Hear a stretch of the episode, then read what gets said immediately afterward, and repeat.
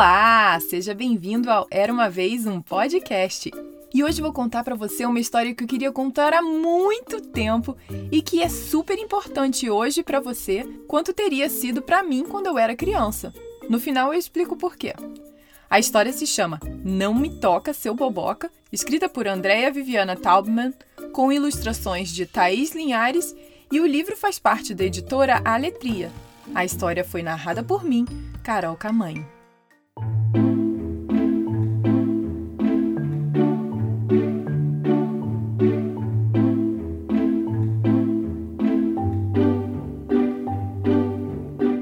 Vez uma coelhinha muito fofa chamada Ritoca.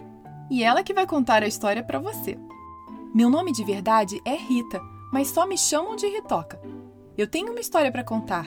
Foi uma coisa que me aconteceu, meio difícil de entender, muito difícil de falar.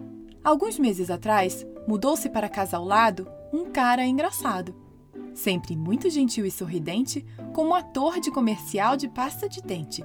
Parecia um tio bonzinho, vivia rondando o parquinho, querendo se aproximar da gente. Depois de algumas semanas, esse tio veio falar comigo e também com o meu amigo. Ele nos mostrou umas figurinhas bacanas e é claro que ficamos encantados. Eu disse: Prazer, sou o Ritoca. E ele se apresentou.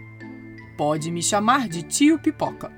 Ele contou que não tinha família, se sentia abandonado, vivia na solidão.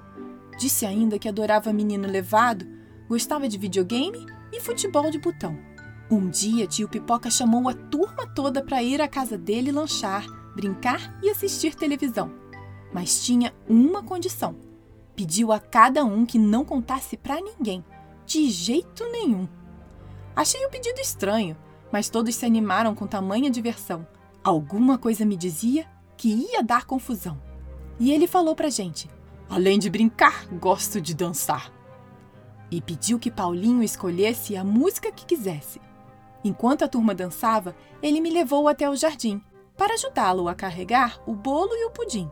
Quando estávamos sozinhos, ele disse com um tom de voz diferente: Você é bem bonitinha. Mexeu na minha orelha para ver o brinco que eu tinha.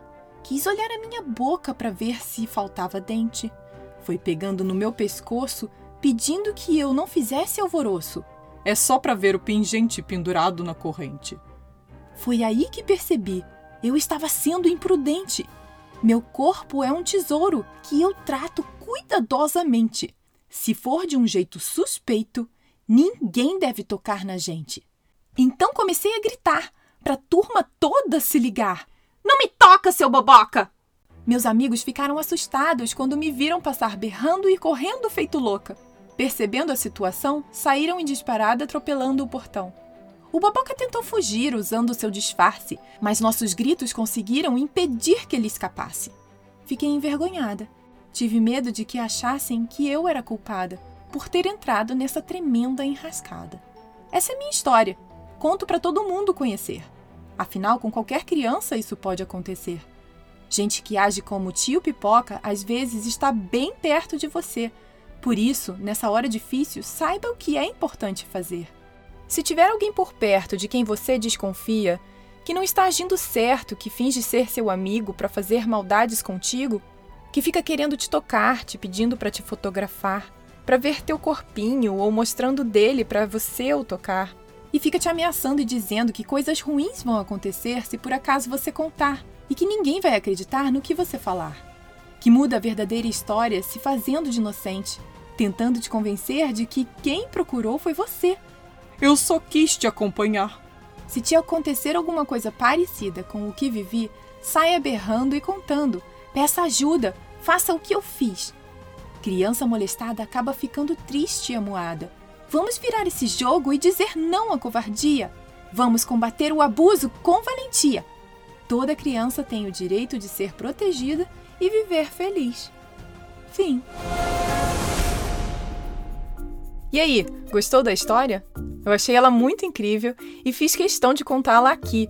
Corri muito atrás da autorização da leitura dessa história, porque eu tive um tio pipoca na minha infância, que era teoricamente um amigo do meu pai. Como eu não tinha nenhuma informação, esse livro ainda não existia e nem conversava sobre isso com meus pais, eu achei aquele tio meio estranho, mas nunca falei nada. Hoje que sou adulta, que sei que ele não era uma boa pessoa e que não deveria ter me tocado do jeito que ele me tocou. Então, se você já passou por isso ou se isso te acontecer, avise para alguém de sua confiança.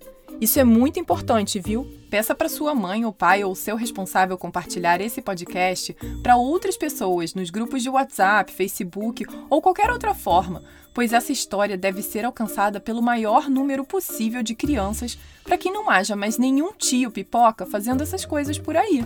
Bem, lembre-se que todo dia 7 e 17 do mês tem história nova por aqui. Então aperte o botão de seguir no Spotify, Deezer, Apple ou Google Podcasts ou no seu agregador favorito e também entre no site era uma vez um podcast.com.br para entrar em contato, saber das novidades, mandar uma história e muito mais. Beijos e até a próxima. Tchau, tchau.